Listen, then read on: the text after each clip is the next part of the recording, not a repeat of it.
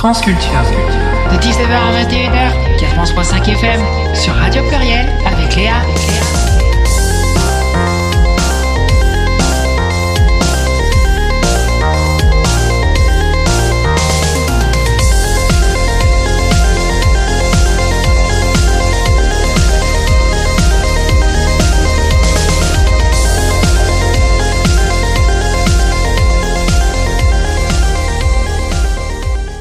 Bonsoir à toutes et à toutes et bienvenue dans la dernière émission de la saison 2022-2023 de Transculture. Donc euh, nous avons euh, aujourd'hui le plaisir de nouveau pour sa dernière chronique de la saison de recevoir Tara. Bonsoir à tous, bonsoir à tous les auditeurs euh, de l'émission Transculture. Nous sommes heureux de vous retrouver aujourd'hui et c'est un plaisir d'être ici ce soir. Et on a le plaisir de recevoir Virginie, toujours au, au poste maintenant. Bonjour à tous, toutes, toutes, toutes et tous. On a le plaisir de recevoir Sabrina. Bonjour, bonsoir à tous et à toutes. Et de, de recevoir Kido. Et bonsoir, c'est un plaisir aussi. et euh, en régie, euh, Bernard. Bonsoir à toutes, bonsoir à tous. Et bonne émission. Et un petit coucou de Anne euh, qui est en plein montage. Je vole le micro de Kido. Bonsoir à tous, à toutes et à tous. Euh, dernière émission aujourd'hui. Eh et puis, euh, pour les personnes que ça pourrait intéresser, tout de suite après, ce sera l'émission spéciale de Bernard pour le nuit de la poésie, mais peut-être qu'on en reparlera tout à l'heure. En tout cas, j'ai hâte d'affronter cette dernière émission. Ouais. Alors, euh, le, le, sommaire de l'émission, bah, aujourd'hui, euh, enfin ce soir, nous, nous aborderons euh, les différents, évén les, différents euh, événements qui a pu se produire ces, derniers, ces dernières semaines et les événements à venir sur Lyon. Il y aura une chronique de Tara, du coup, quel va être le thème de ta chronique alors, le, le, thème que j'ai souhaité aborder ce soir, euh, c'est euh, la, la, dépression des personnes en transition ou en questionnement de genre. Donc, euh, à suivre très très vite, dans quelques instants. Et, on, et en première invitée, on parlera de, du parcours de Sabrina. Oui. Et pas seulement. Pas que ça. C'est ça, beaucoup plus. Ensuite, après la pause de 20h, avec une longue interlude musicale, euh, nous, nous, nous, parlerons avec euh, Kido. Nous, nous apprendrons à, à, connaître qui est Kido. Mais qui est Kido Et euh, on commence à présent avec la chronique événement. Alors, dernièrement, il y a eu la marche des fiertés de, de Lyon, qui a réuni près de 20 000 personnes. Mmh. Pour les personnes qui étaient présentes, qu'en avez-vous pensé de la marche? Alors euh, pour ma part, euh, c'était ma première euh, marche des fiertés. Donc euh, c'était euh, intéressant de pouvoir euh, participer à cet événement parce que j'ai toujours entendu parler, moi qui viens de Tahiti, qui vient d'aussi loin, j'ai toujours entendu parler de, de, cet événement qui qui rassemblait les personnes de la communauté et euh, tous ceux qui euh, viennent euh, autour hein, de parce qu'il y avait il n'y avait pas seulement que des gens concernés il y avait aussi des personnes hétéros et c'était un plaisir de pouvoir participer enfin à cet événement et franchement, on a commencé avec une petite pluie qui nous a bénis. Et à la fin, on s'est retrouvé avec un, un, un grand soleil. Et franchement, c'était génial. Vraiment. Et toi, Virginie, on a pensé quoi de la marche? Alors en fait, euh, moi aussi, c'était ma première vraie marche. Je l'avais suivie les années précédentes, mais jamais au milieu du cortège. Et là, j'avoue que c'était très, très impressionnant parce qu'il y avait vraiment beaucoup de monde. Euh, le, le, convoi, on va dire, s'étalait se, sur une distance qui était assez hallucinante. Et puis, euh, moi, j'ai eu de la chance, je suis arrivé juste après la petite pluie. Donc, en fait, je n'ai eu que le soleil et c'était super. Et toi qui me suis derrière moi, Anne. Moi j'y suis personne, ok? Mais sinon, pareil, pour moi c'était seulement ma seconde marche des fiertés sur Lyon, avec euh, bah, cette fois-ci une organisation différente, en l'occurrence le CFL. Euh, vraiment très très chouette, vraiment très très chouette. Euh, un peu de mise à l'épreuve. Au début, on nous a arrosé, hein. C'était très très rigolo. Et ensuite, euh, vraiment chouette météo, chouette ambiance, euh, des cortèges sympas, euh, une très très très très très très très euh, forte affluence, à ce qui paraît. On était euh, vraiment nombreux et ça fait vraiment plaisir à voir que sur des événements euh, comme celui-ci, on arrive toujours à fédérer. C'est parce que c'est, ça reste quelque chose de festif, ça reste quelque chose de rassembleur et que mine de rien, ça reste un événement qui, euh, je pense que si ça rassemble autant de personnes, c'est qu'il y a un besoin de pouvoir euh, se manifester dans l'espace public, de pouvoir se dire que bah, ça nous appartient aussi, de pouvoir euh, se balader en, à l'extérieur euh, sans risquer quoi que ce soit, avec, euh, avec vraiment un détachement euh, particulier sur juste j'ai envie de sortir, je fais ce que j'ai à faire. Et euh, on sait qu'il y a une reconnaissance au niveau de tout ce qui est agression. LGBTQIA+, euh, peut-être qu'on en reparlera tout à l'heure, mais euh, donc plus que jamais, je pense que ce genre d'événement, euh, ça a sa place. On est en 2023, ça a plus que jamais sa place, euh, encore une fois, euh, et ça doit perdurer. Je veux juste souligner que ce qui était absolument merveilleux, c'est l'arrivée au parc de la Tête d'Or. Ouais. C'est fa- c'est fabuleux comme cadre, comme ambiance. Voilà. Et moi, je voulais euh, ben, remercier aussi euh, tous les organisateurs, hein, qui, dont le CFL euh, qui a mis en place cet événement. Je pense que ça n'a pas dû être facile euh, de d'organiser ça. D'ailleurs, je- ils étaient dessus depuis euh, janvier, février. Donc euh, vraiment à, eux un grand bravo hein, pour euh, pour l'organisation de cet événement. Euh, ensuite, ce qui m'a beaucoup plu durant ce, euh, cette marche, c'est qu'il y avait de la bonne musique. Franchement, je me suis éclatée. je me suis éclatée à danser avec euh, tous les euh, euh, tous les festivaliers, enfin toutes les personnes qui étaient là. D'ailleurs, je disais que c'était la première fois que je voyais euh, des hommes habillés avec des casques de chiens qu'on appelle des doogies. Des pupilles. Des pupilles, voilà, des pupilles. Franchement, c'était trop marrant parce que euh, à chaque fois que j'allais à côté, euh, vu qu'ils étaient en chien, je faisais miaou. Donc du coup, ben, forcément, euh, ils se mettaient à aboyer. C'était vraiment, c'était vraiment festif. Après, la seule chose négative que j'ai pu retenir de cette manifestation, c'est que j'ai je n'ai je n'ai pas je n'ai pas été victime mais j'ai vu en fait une personne trans quand on est passé euh, vers la guillotière se faire agresser. Il y a eu une agression euh, d'une personne trans euh, par euh, par un gars qui voilà qui qui était là à la guillotière. Donc je sais que le parcours a été changé à la dernière minute, il me semble moins de 24 heures avant l'événement parce qu'on ne devait pas passer devant la guillotière mais on devait couper vers l'avenue Saxe-Gambetta à Saxe-Gambetta. Mais du coup, ils ont prolongé sur les quais. Et euh, ben, ce qui est arrivé est arrivé. hein. Euh, Il y a une personne trans qui s'est fait agresser. Malheureusement, je l'ai vu. Et mais ce- je pense que il, il a mal calculé son coup parce que ben, euh, il y avait plein de personnes concernées. Donc du coup, ça ça a créé une émeute sur euh, sur un seul mec.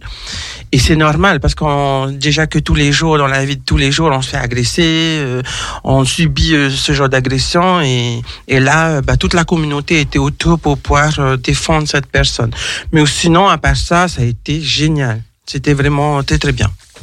Moi, c'est pareil, c'est un peu ce que, ce que je retiens de la marche. C'est-à-dire que c'était bien organisé avec des, des cortèges en, en, en mixité euh, respectée. Euh, Enfin, je pense. Euh, à mon sens, je trouvais que ça était plutôt bien respecté. Mm. Euh, et puis oui, en effet, c'est arrivé au, au parc de la Tête d'Or, euh, magnifique. Ça permet vraiment de, de souffler, de se détendre et même d'aller faire un tour au, au village associatif. D'ailleurs, on embrasse aussi toutes les associations qui étaient présentes euh, au village. À noter euh, bah, Lié, euh, les audacieux audacieuses, euh, Chrysalide, euh, Emel, euh, le cercle, enfin l'autre cercle euh, et, euh, et euh, plein d'autres associations qui étaient présentes. Mm. Et chapeau quand même parce que c'est pas simple hein, de Bien sûr.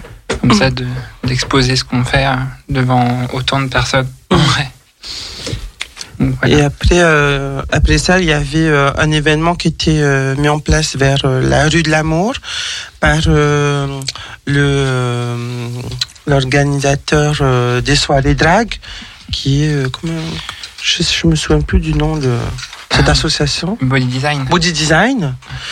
Euh, je n'ai pas, je n'ai, je ne suis pas allée parce que bah, je- j'avais les pieds en copote, j'en pouvais plus. Mais euh, j'ai des amis qui sont allés, ils m'ont dit que c'était euh, très très bien, que ça s'est bien passé et, et franchement c'était génial, vraiment une très très belle journée. Et toi, Kido, t'en as pensé quoi si t'y allais? Euh, ben, malheureusement, j'ai pas pu y être euh, à la Pride, mais euh, j'y étais l'année dernière aussi. de assez bons souvenirs. On avait fait un cortège euh, de travailleuses du sexe. On n'était pas très nombreux, nombreuses, mais, euh, mais on s'était bien marré aussi. Et toi, Bernard, euh, t'as eu des informations euh, sur la Pride ou? Ben, personnellement, j'y étais pas. Ouais. J'y étais pas, j'avais pas prévu, j'avais prévu de pas y aller d'ailleurs, Ouais. parce que j'ai monté euh, la deuxième partie de l'émission qu'on a vaguement parlé tout à l'heure. Ouais. Donc euh, j'ai passé toute mon après-midi à faire ces petits montages. Par contre, oui, le portage, il a été rallongé au dernier moment parce qu'il y avait la sur l'avenue euh, comment Jean Jaurès et Saxe, il y avait la comment on appelle ça la- le vide-grenier. Mm. Donc euh, la, la partie euh, Saxe était occupée par euh, par ce vide-grenier. Donc la préfecture a demandé à ce que ça change. Donc ils ont rallongé le cortège de 500 mètres quoi. Donc vous avez usé 500 mètres de choses. Alors il faut envoyer la facture à la préfecture hein, Oui. pour les chaussures. Bah oui. Voilà, bon, enfin c'est une petite euh, boutade. Mais c'est vrai qu'il y avait quand même combien? 15 000, 15 ou 16, 15 entre 16 et, euh, 15 Ouais. et 17 000 personnes. Oui, oui. Oui, oui. C'est pas mal, hein. C'est pas mal. Ouais. Oui, oui. Et puis effectivement, bon, bah, il y a eu ce petit incident, enfin ce petit incident, on va pas le ça comme ça, mais Mm. à la guillotière, euh, ouais, c'est c'est prévisible sans l'être parce que bon, c'est vrai que moi, bon, je me souviens qu'on est passé là-dedans plusieurs fois, on n'a jamais eu de problème. Mm. Donc là, c'est un individu qui a Isolé, ouais, c'est isolé, isolé. voilà, donc. euh, Bon, autrement, c'est tout. Oui, ou sinon ça s'était bien Bon, passé. hein. C'est vrai qu'on aurait pu être présent aussi à la marche. On en avait parlé. On avait même souhaité avoir un petit un petit véhicule pour, avec la radio et puis euh, les les émissions euh, LGBT que qu'on anime ici. Donc euh, pluriel gay, transculture, femme en voix, fast track, enfin etc. Donc, mais c'est tombé, à- c'est tombé encore en- dans les oubliettes. ouais, on se rattrapera l'année prochaine. Yes. Et euh, je voulais, après, là, je vais reparler d'un truc un, un, un peu moins joyeux, mais je voulais, euh, euh, parce que c'est la dernière émission de l'année, et, et en plus, bah, elle a fait partie un peu de- des meubles de l'émission. Frida, qu'on qu'on- on pense fort à elle, et elle a participé à, nos émissions en, début d'année, enfin en, début de saison, avec sa, sa chronique drag. Et voilà, je voulais lui rendre hommage aussi euh, ce soir, parce que c'est la dernière émission. Et... Il faut pas l'oublier, c'est Voilà. vrai. Ah oui. Donc euh, voilà, Bon, bah, je pense que c'est l'heure de ta chronique, Tara. Oui. Et oui, on va passer à ma chronique. Donc, euh, chers auditeurs et auditrices de Transculture, bonsoir et Yaorana. En ce mois de juin, mois des fiertés, j'aimerais vous dire en préambule que la vie est belle. Je ne le dis pas parce que c'est mon mois d'anniversaire, mais parce que je le, je le pense sincèrement. Donc, je vous le dis encore une fois, la vie est belle. Pour ma nouvelle chronique d'aujourd'hui, j'aimerais orienter mon papier sur un sujet qui me tient à cœur et qui, j'espère, aidera à surmonter les périodes difficiles auxquelles sont confrontées actuellement de nombreuses personnes. Et pourquoi pas leur sauver la vie. Il s'agit de la dépression des personnes en transition ou en questionnement de genre. Pourquoi avoir choisi ce sujet pour la dernière émission de Transculture de cette saison 2022-2023 Tout simplement parce que la vie a autant de valeur que chaque être humain qui compose cette terre. Vous êtes tous précieux, tels des diamants éparpillés dans le ciel. La transition ou le questionnement de genre nous rend parfois aigris, on broie du noir, on se renferme, on devient désagréable, on a peur, on a du mal à avoir, à avoir confiance en l'avenir et de voir un futur glorieux, à visionner les champs de fleurs qui brillent de mille couleurs ou bien d'entendre les oiseaux chanter. Oui, la transition n'est pas un fleuve facile. Le questionnement de genre, encore moins. Nous faisons face très souvent à nos démons intérieurs. Tant de questions vacillent dans notre tête, dans notre tête, pardon. Pourquoi moi? Pourquoi ne suis-je pas normal? Qu'est-ce que qu'est-ce qu'être normal? Quel est le sens de ma vie? Pourquoi j'existe? Par ailleurs, nous nous sommes également confrontés au regard malicieux de, notre entourage, au jugement d'autrui qui blesse, au comportement de violence qui nous rend coupables d'être soi, alors qu'être soi-même, c'est vivre c'est exister en tant que moi dans cet univers qui n'a de sens que le ciel et la terre. Malgré que la vie soit belle, sachez qu'elle n'est facile pour personne. Nous avons tous quelque chose qui nous pèse la conscience au quotidien, une espèce de cauchemar qui nous revient à chaque fois que nous fermons les yeux. Cependant, retenez juste une chose. Durant la tempête, tenez le cap car l'orage finit toujours par s'éloigner et par laisser apparaître le soleil sous son étendard arc-en-ciel aux mille couleurs. Gardez toujours foi en vous et en ce que vous êtes capable de devenir, de ce que vous êtes capable de créer de meilleur, de ce que vous êtes capable de ressentir de bon. Mais surtout, gardez votre humanité. Soyez toujours gentil avec votre prochain à commencer par les membres de votre famille. Donnez toujours de votre cœur pour votre prochain. Vous ne savez pas ce que votre interlocuteur peut vivre et subir dans son quotidien, au jour le jour, dans sa chair et dans son âme. Vous ne savez pas quels sont les problèmes que la vie lui donne à traverser chaque jour. Soyez toujours amour avec les autres, comme vous aimeriez que l'on soit avec vous. L'amour appelle l'amour. Parfois, vous tomberez sur des gens remplis de haine et de rancœur.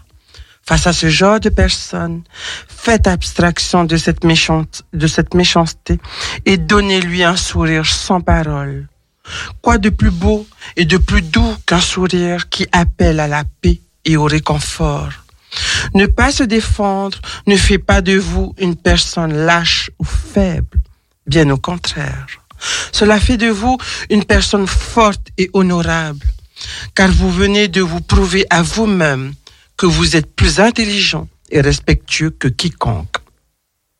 Après, c'est vrai que nous sommes tous humains et que beaucoup nous cassent les couilles, qu'on souhaite en faire qu'une seule bouffée. Je pense être la première à pouvoir vous dire que je suis tombé sur des personnes spectaculairement cons et teubées, qui ne mérite qu'une seule chose, c'est notre ignorance. Et vous savez quoi? Ignorez-les. Car une reine ramasse toujours sa couronne quand celle-ci tombe. Ramassez-la, essuyez-la et reposez-la sur votre tête en avançant majestueusement droite. Apprenez à vous aimer avant tout, car vous êtes un trésor que tous les pirates de cette planète convoitent. Pour finir, j'aimerais vous dire que même si vous n'y croyez pas, il y a en haut dans le ciel un Père qui vous aime et qui vous veut que du bien. Si la vie est belle, c'est parce qu'il est le créateur de toutes choses sur terre et dans l'univers. Croyez en lui. Il ne vous, il ne vous, il vous aidera toujours. Il ne vous abandonnera jamais. Il est amour et son nom est Dieu. C'était la dernière chronique de Tara pour cette saison 2022-2023. Je vous embrasse bien fort et vous souhaite de belles vacances d'été. Merci de m'avoir écouté et j'espère que vous avez apprécié chacune de mes chroniques. Prenez soin de vous. Je vous aime. Tara. Le soleil. J'adore.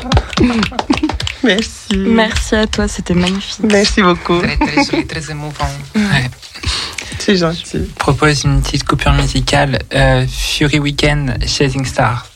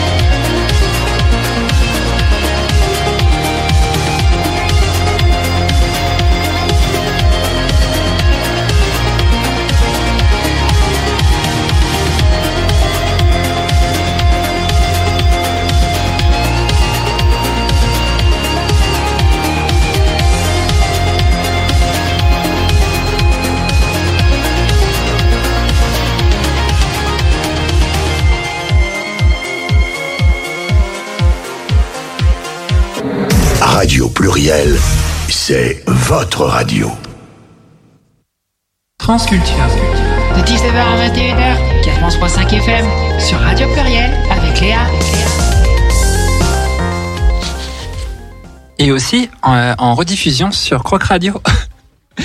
Le, vendredi de 22h à minuit à Vienne. 89.5 FM. Bien, une vraie professionnelle. Ouais, tu es Georges. Alors, aujourd'hui, nous avons l'honneur de recevoir Sabrina. Bonsoir à tous et à toutes. Bonsoir. Bonsoir. Tu es toute belle. Hein. Merci. Sur le soleil du Brésil comme toi. Ah oh, oui. Comment vas-tu? Très bien. Très heureuse d'être ici. hein. C'est ma première expérience euh, à la radio. Donc, euh, en plus des belles présences, euh, Tara et toi, et toutes les autres. Donc, je suis très contente d'être ici. Voilà. Alors, on a eu l'occasion de se rencontrer lors du dernier Misty France. Oui. Euh, Que deviens-tu depuis? Alors, depuis le concours, euh, j'ai décidé de me lancer euh, au milieu de la mode, tout ce qui est artistique, euh, tout ce qui est création artistique. hein. Donc, euh, j'ai participé pas mal de castings, euh, de photos, de défilés. euh, et euh, donc, je me lance là-dedans, euh, à voir ce que ça donne. Depuis l'enfance, j'ai toujours aimé ça. Et euh, que peux-tu nous dire sur euh, ton parcours de vie, soit familial, personnel? Bon, euh, d'abord, je me présente, je suis Sabrina Braccio, je suis d'origine brésilienne, euh, je suis née au Rio de Janeiro.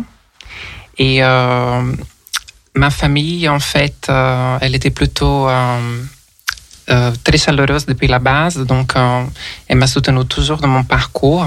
J'ai commencé ma transition, en fait, assez tard, à 25 ans, ici à Paris. Je dis toujours que c'est à Paris, dans la ville lumière, hein, que je me suis découverte euh, en tant que femme transgenre. Je suis née ici à Paris. Et euh, donc, ma famille est plutôt euh, ouverte d'esprit. euh, voilà. Donc, elle m'a bien soutenue dans ma phase que j'étais gay, que je me, je me reconnaissais comme gay. Et après, en tant que transgenre, j'ai j'ai reçu tout le support, surtout de ma mère, de ma grand-mère. Et j'ai eu de la chance. Parce qu'en fait, malheureusement, la plupart des personnes transgenres n'ont pas le même soutien. euh, de la famille surtout, c'est le berceau de l'amour. euh, donc, euh, ce qu'on a le plus besoin, c'est la famille.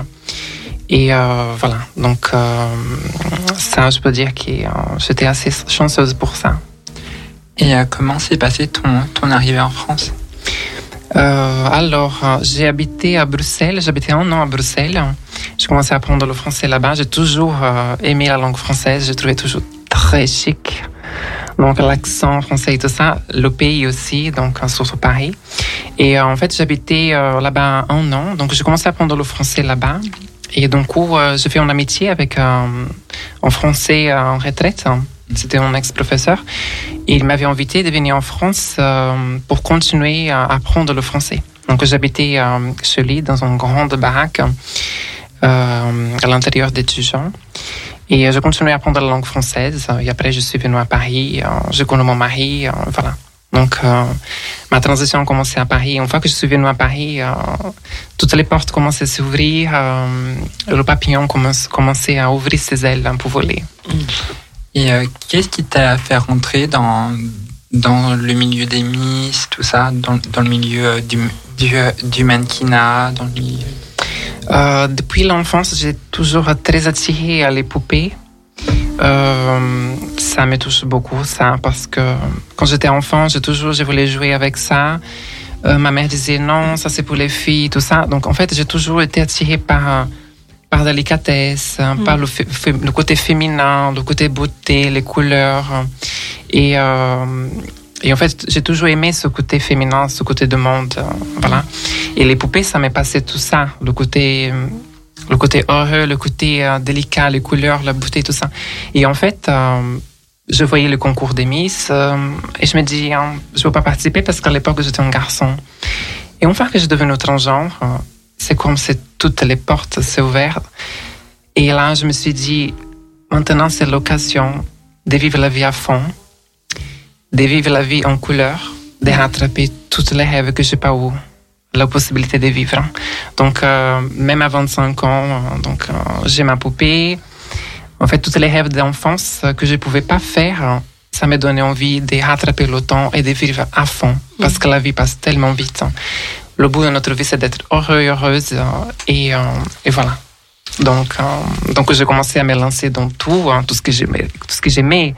Les maquillages, les défilés, euh, les castings, la mode, euh, voilà. Donc, euh, Et euh, justement, euh, je voulais revenir avec toi, euh, Mhm. Tara. Toi, comment, enfin, est- est-ce que tu retrouves certaines similitudes comme toi aussi, tu as fait aussi des concours de Miss? Alors je pense que nos deux pays ont quelque chose de, de similaire, c'est qu'il y a une grosse culture des élections. Donc autant à Tahiti qu'au Brésil, il y a énormément d'élections et dès petite, on, on est bercé en fait dans les dans le monde des concours, dans le monde de, de la beauté, dans le monde des Miss. Donc euh, c'est quelque part euh, un rêve qui qui se réalise parce qu'aujourd'hui on est comme un papillon qui qui qui, qui vient de se réveiller euh, à 25 ans. Donc nous aussi on veut vivre notre rêve de petite fille et je pense c'est ce qui nous pousse aussi à, à, à participer à ce genre d'é- d'événements parce que au sein même de nos pays on a une grosse culture des, des élections de Miss. D'ailleurs euh, j'ai rencontré euh, notre chère Sabrina euh, qui aujourd'hui porte le, euh, un nouveau titre de Miss Queen Trans World Brazil. Je suis très fière de toi d'ailleurs. Merci, merci beaucoup. Donc je l'ai découvert justement à, à travers l'élection de Misty France et, et franchement euh, je te souhaite vraiment euh, un très beau parcours pour l'avenir. Merci, merci, c'est gentil, merci. Et on rappelle aussi que, que pour le concours de Miss Queen Trans World euh, qui se déroule en Espagne, c'est ça? Si à Madrid en novembre de cette année. Tu vas retrouver euh, une de, de nos chers collègues aussi euh, qu'on a croisé. Oui, d'ailleurs, j'envoie un gros bisou à Krishna Léonie qui m'entend en ce moment. Krishna, je t'adore. Un gros bisou. On t'embrasse très fort et on t'enverra le lien de, de l'émission euh, à- ce week-end. Oui. Oui, c'est ça. Et, euh, et du coup, comment tu prépares ce, ce concours euh, comme- Euh, donc là, c'est le troisième concours euh, que je participe. Le premier, c'était euh, exactement le Misty France. C'était ma première expérience, donc je représentais la France. Le deuxième, c'était une occasion que je voulais participer à World Madame. À la base, un concours chinois international, mais c'était euh, aussi euh, la version française. Donc, euh, j'ai passé en deuxième dauphine. Et là, je lance la, hum, je tente la chance à Queen Trans World. Euh, cette fois-ci, je représente le Brésil. Et le concours, ça se passera à Madrid, en Espagne, en novembre de cette année. C'est un concours international et cette fois, je représente le Brésil.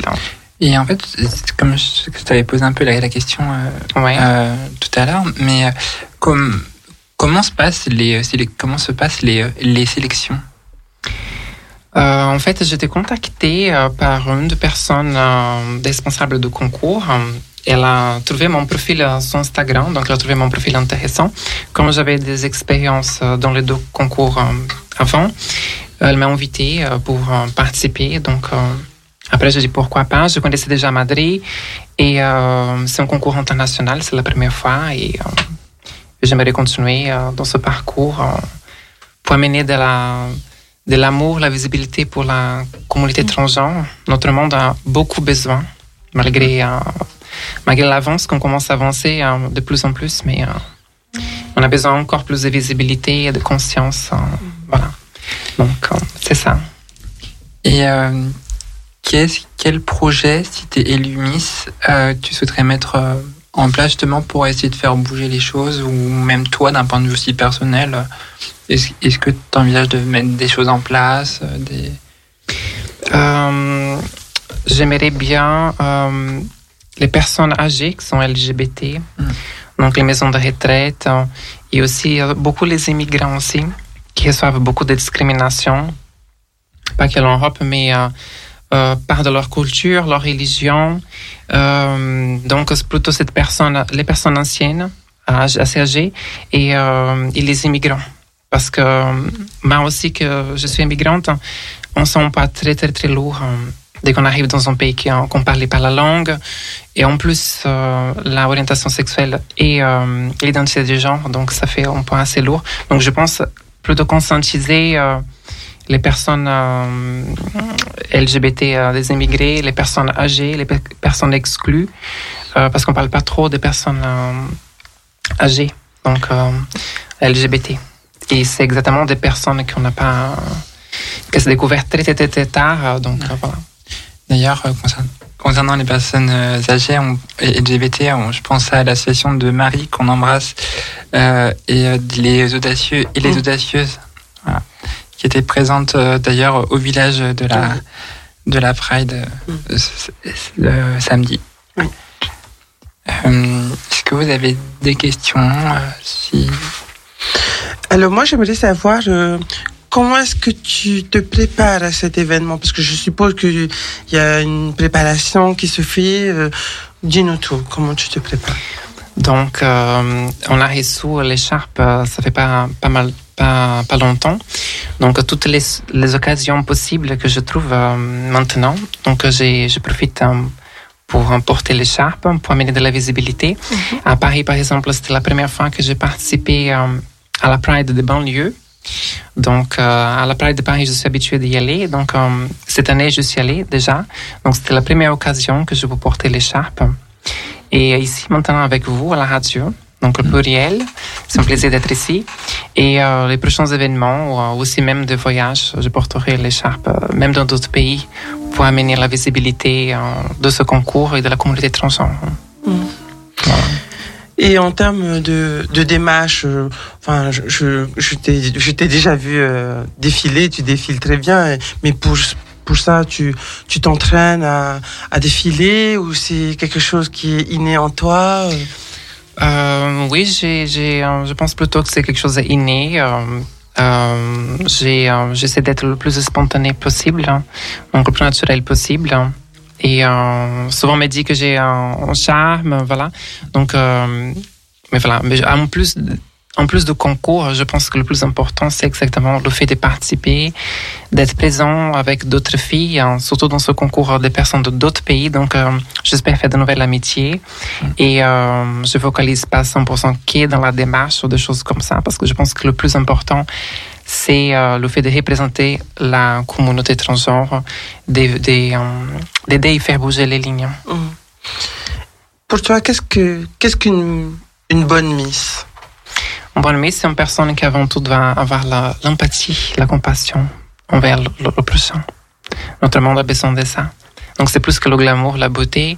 Je pense qu'une personne qui soit intéressée à l'autrui et euh, intéressée à, aider la, société à ouvrir les yeux et comprendre qu'on existe, qu'on est là, on existe depuis toujours et que nous, les humains, avant tout, on a besoin d'amour, on veut avoir une vie heureuse. C'est ça le but de la vie. Et justement, est-ce que tu penses qu'il y a un manque de visibilité pour notre communauté? Oui, oui, ça commence euh, de plus en plus maintenant, ça commence à en parler plus, mais euh, mais on a besoin plus des des soutiens, plus euh, les gens doivent comprendre ce que c'est une personne transgenre, que c'est pas un choix, c'est euh, c'est une condition. Et euh, il y a beaucoup des enjeux aussi au niveau médical, au niveau psychologique, au niveau des religions, au niveau des familles, au niveau des cultures. Là, énormément de choses euh, qui qu'il faut conscientiser la société en fait. Et actuellement, euh, il y a beaucoup de, de concours internationaux euh, pour euh, des femmes cisgenres qui euh, acceptent aujourd'hui des, des femmes transgenres. Qu'est-ce que tu en penses? Ça, c'est un gros sujet. Il y a beaucoup de gens qui sont pour ou contre. Et moi, je pense que je suis pour. Mais euh, au moment que toutes les autres candidates euh, et euh, l'organisation du concours soient d'accord pour ça. Mais il y a beaucoup de controverses là-dedans parce qu'exactement, les gens vont, exactement aller vers, vers le genre biologique ou pas, tout ça, au niveau des chirurgies esthétiques aussi.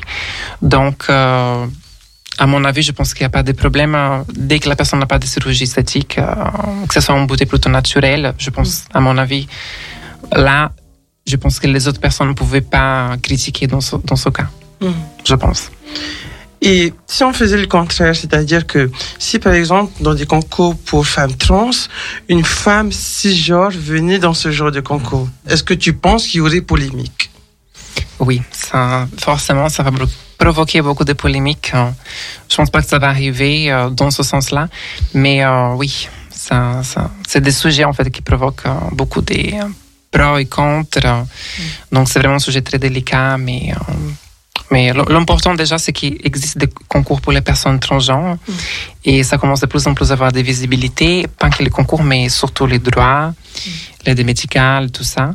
Et euh, donc, c'est déjà une bonne chose. hein. Mais ça, c'est un sujet, je pense que ça dépend de l'opinion de chaque personne. Oui, bien sûr.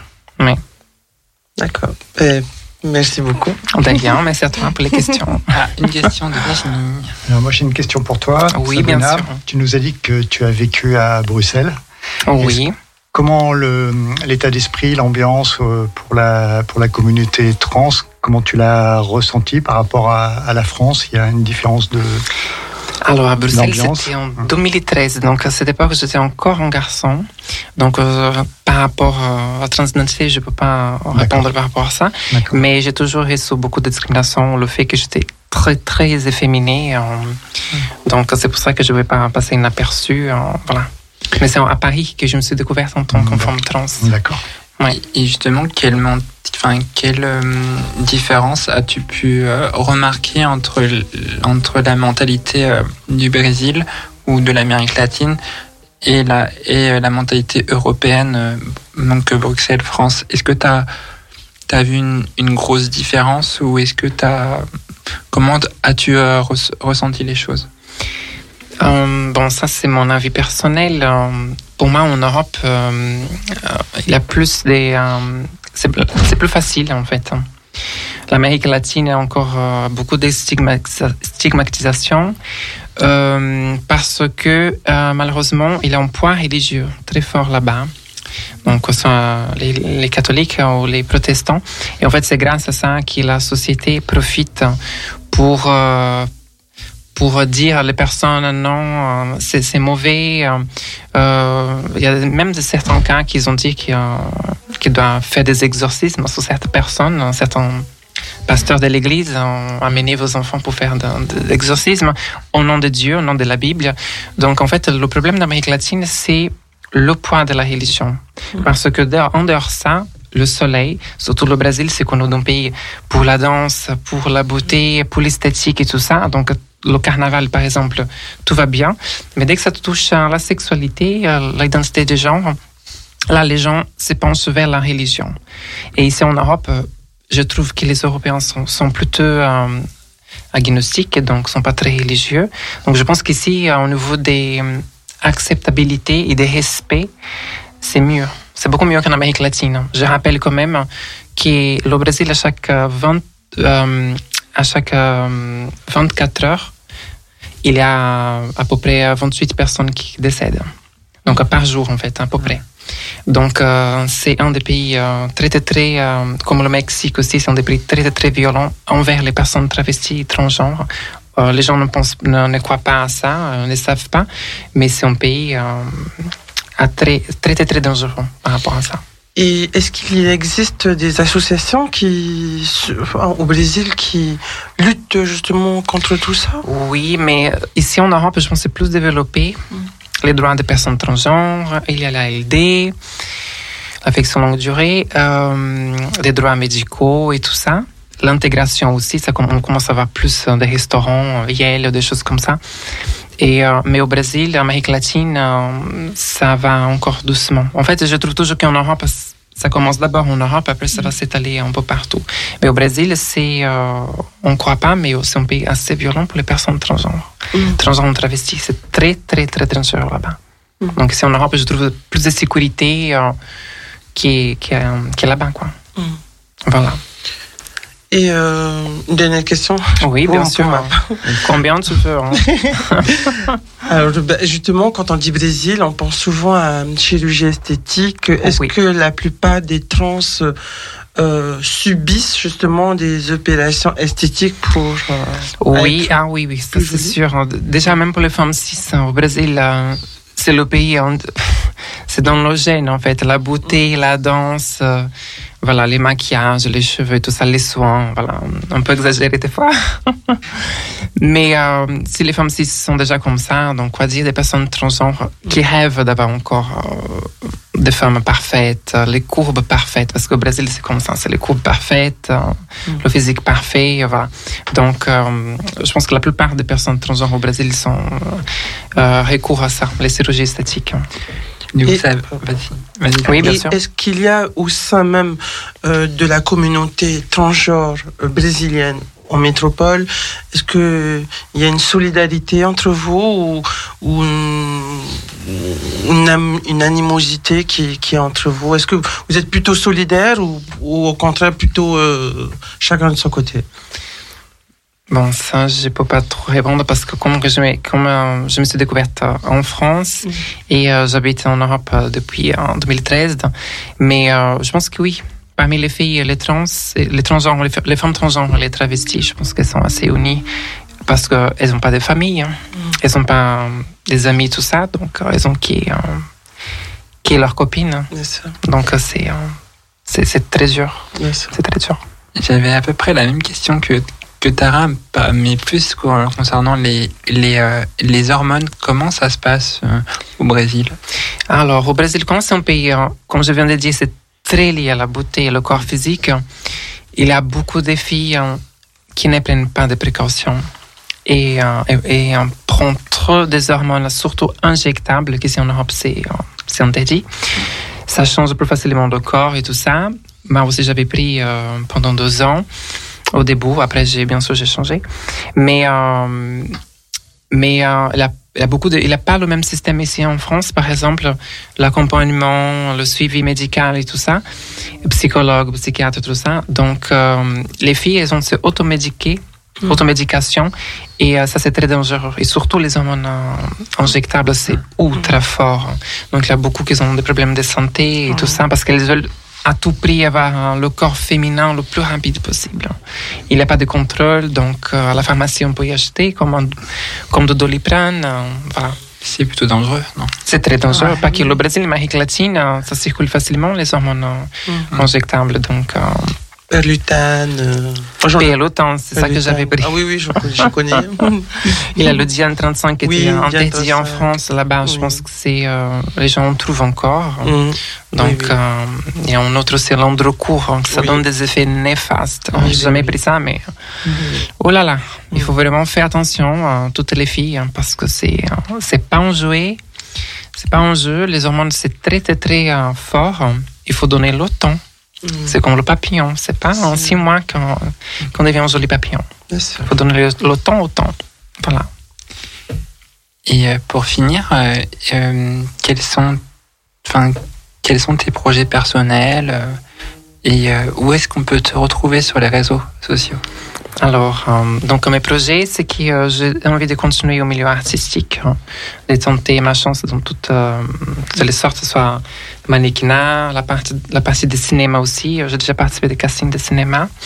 Euh, je pense écrire des livres aussi, un livre hein, à des sujets personnels. Je suis en train euh, d'écrire ça. Euh, et sinon, sur mes réseaux, vous pouvez tous et toutes me retrouver sur Facebook et Instagram. Sabrina Braccio, B-R-A, Bra, W-C-I-O, Braccio. Sabrina Braccio, sur Instagram et Facebook. Et aussi, vous pouvez consulter la page de Queen Trans World pour connaître euh, le concours euh, original d'Espagne. Cette année, je représente le Brésil. Moi et Krishna Leoni qui représente aussi le Gabon cette année. Voilà, un bisou Krishna. Bisous, Krishna. Euh, Avez-vous des, des questions, euh, Kido? Euh, bah, C'était une petite question aussi en lien avec euh, tes projets. Au début de l'interview, tu parlais de la mode. Est-ce que je me demandais si tu envisageais euh, euh, d'être du côté de la création de mode euh, ou, euh, ou pas du tout enfin, Euh, là, pour l'instant, c'est tout ce qui est défilé, euh, tout ce qui est défilé mode, photographie, euh, pour l'instant. Mais euh, pourquoi pas Je pouvais. euh, En fait, j'aime tout ce qui est couleur. J'ai pas trouvé encore ma voix spécifique. Mais euh, oui, pourquoi pas. On me dit souvent, hein, je suis euh, styliste euh, en mannequin. Le mannequin, j'aime bien déjà tout ce qui est photo. Mais euh, pourquoi pas Pour l'instant, je suis sur mon projet euh, d'écrire un livre. Et euh, on verra ce que ça donne la suite. bah, C'est un trop beau projet. Ah oui, voilà. On te souhaite tout le succès, hein, vraiment. C'est un très beau projet. Merci, merci. Je propose de faire une petite coupure musicale euh, bon, avant la pause de 20h, mais. euh, du coup, euh, c'est euh, Cell Dweller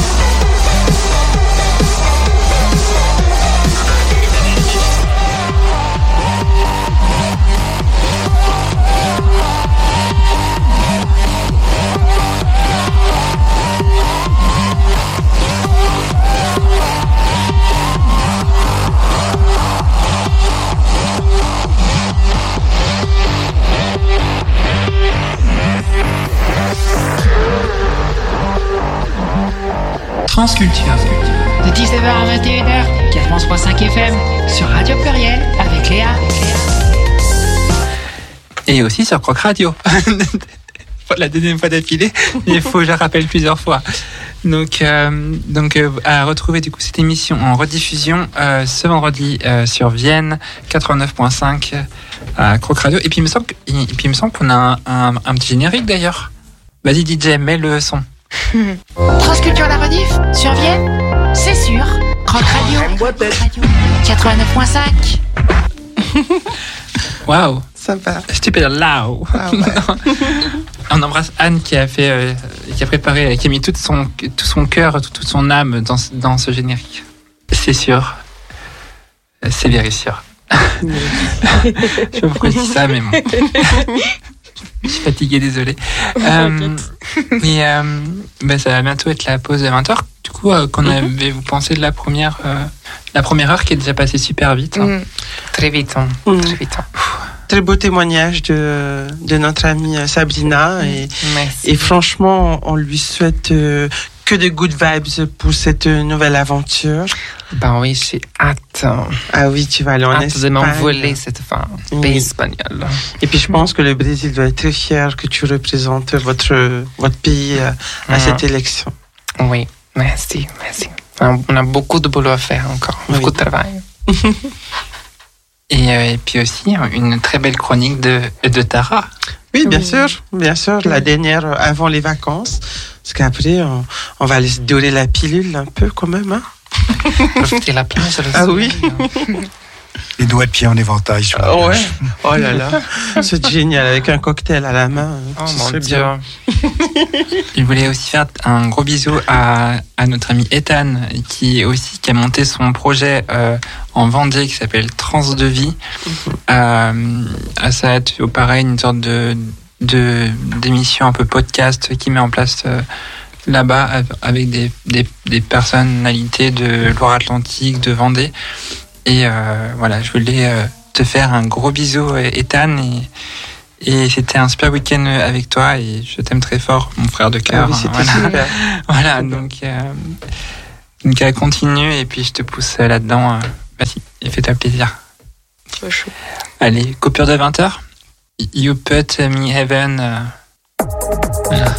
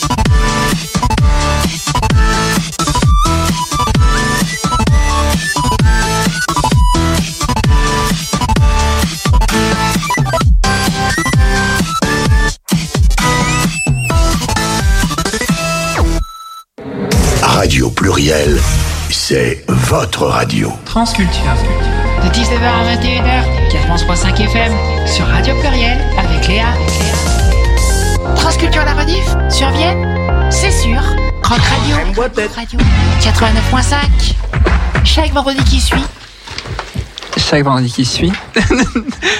Et on est de retour. Voilà.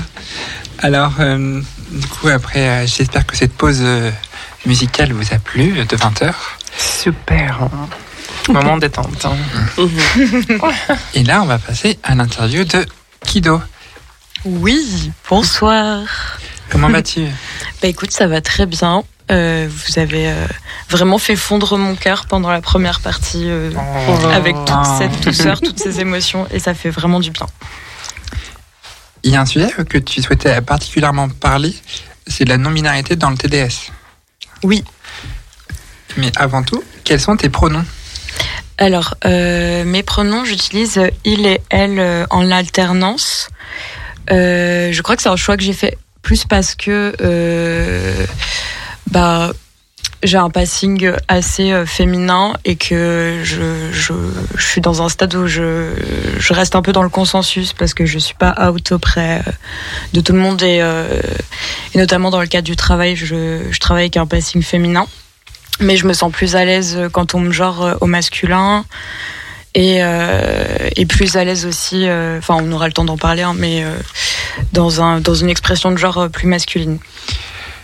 Donc, euh, tu souhaitais aborder ce, sujet-là. Euh, pour quelle raison c'est important d'en parler?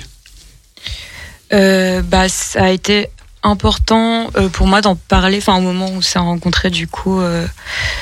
ça, a été important parce que c'est un truc qui me traverse beaucoup en ce moment. Je crois que sur le travail du sexe, ça devient, enfin, ça, enfin, c'est une des choses qui devient les plus compliquées pour moi actuellement de, bah, comme je disais, de travailler avec un passing féminin et euh, et de réussir à naviguer euh, dans dans dans un truc où j'arrive à être un peu en harmonie avec mon corps et en même temps euh, bah j'ai besoin de sous pour vivre et c'est le travail que j'exerce actuellement. Donc là je suis dans, un peu dans une période charnière où j'essaye de naviguer là-dedans et et de trouver à quels endroits j'arrive à me sentir à l'aise à quels endroits je ne me sens pas à l'aise et essayer d'analyser ces moments-là aussi de et de bah de ouais de de d'évoluer vers autre chose. Je pense qu'il va y avoir un autre truc après mais là du coup c'est l'entre-deux et et, euh, et sur la question du travail du sexe c'est ce qui me travaille pas mal en ce moment. Donc c'est pour ça que j'avais envie d'évoquer ce sujet. Et puis je pense qu'il y a beaucoup de personnes euh, dans notre communauté de travailleuses du sexe qui euh, qui sont traversées par ces questionnements là et qui euh, qui en sont à différentes étapes aussi. Donc euh, voilà. Est-ce qu'il y a une, une obligation d'être- genré quand on est dans ce travail-là? Euh, non, il y a, enfin, dans l'absolu, il n'y a aucune obligation. Après, dans la réalité du travail, euh, on travaille quand même avec euh, des mecs cis euh, euh, qui euh, qui ne sont pas du tout, euh, enfin, qui ne sont pas du tout, enfin, qui n'ont pas du tout le, langage qu'on peut avoir, qui ne sont pas du tout sensibilisés à, plein de choses et du coup, euh, bah, enfin, sur la ré- réalité. Euh, euh, bah on, je ne sais pas, enfin on perd beaucoup moins de temps, beaucoup moins d'argent à, se à se conformer à, des euh, à des euh, comment dire des des des euh, des enfin une binarité de genre euh, telle que eux euh, la la la visualisent quoi. Euh, je connais par exemple des, des collègues qui, en période de transition F2M, ont arrêté de travailler euh, euh, au moment de la prise d'hormones parce que le fait de ne pas avoir fait de mamec, euh, ça ne correspondait pas assez bien pour euh, pour pouvoir travailler. Donc, enfin, il y a plein de, de choses comme ça euh, où malheureusement, enfin, non, il n'y a pas d'obligation, mais euh, malheureusement, euh, on est euh, on est touché par une réalité matérielle qui fait que Mm. bah un peu quoi. Mm. Euh, Existe-t-il une, une, dissidence, une dissidence de genre dans le travail du sexe? Euh, oui, bah, ça c'est une question qu'on avait un peu soulevée et je pense que euh, toutes les personnes qui exercent le travail du sexe ont pu ressentir ça. Enfin, après je, parle en mon nom, donc peut-être que ce n'est pas le cas, mais je crois que dans la catégorie femme, quand on est pute, on est considéré comme une une sous-catégorie de femmes. Et donc il y a un truc un peu euh, effectivement de dissidence de genre. Et je pense que c'est parce que euh, c'est parce que euh, il y a un truc où bah enfin quand on- enfin tel que le patriarcat euh, établit les, normes de genre, la femme ne doit pas être euh, autonome euh, financièrement, ne doit pas disposer de son corps, ne doit pas disposer de sa sexualité et entreprendre avec sa sexualité, monétiser sa sexualité.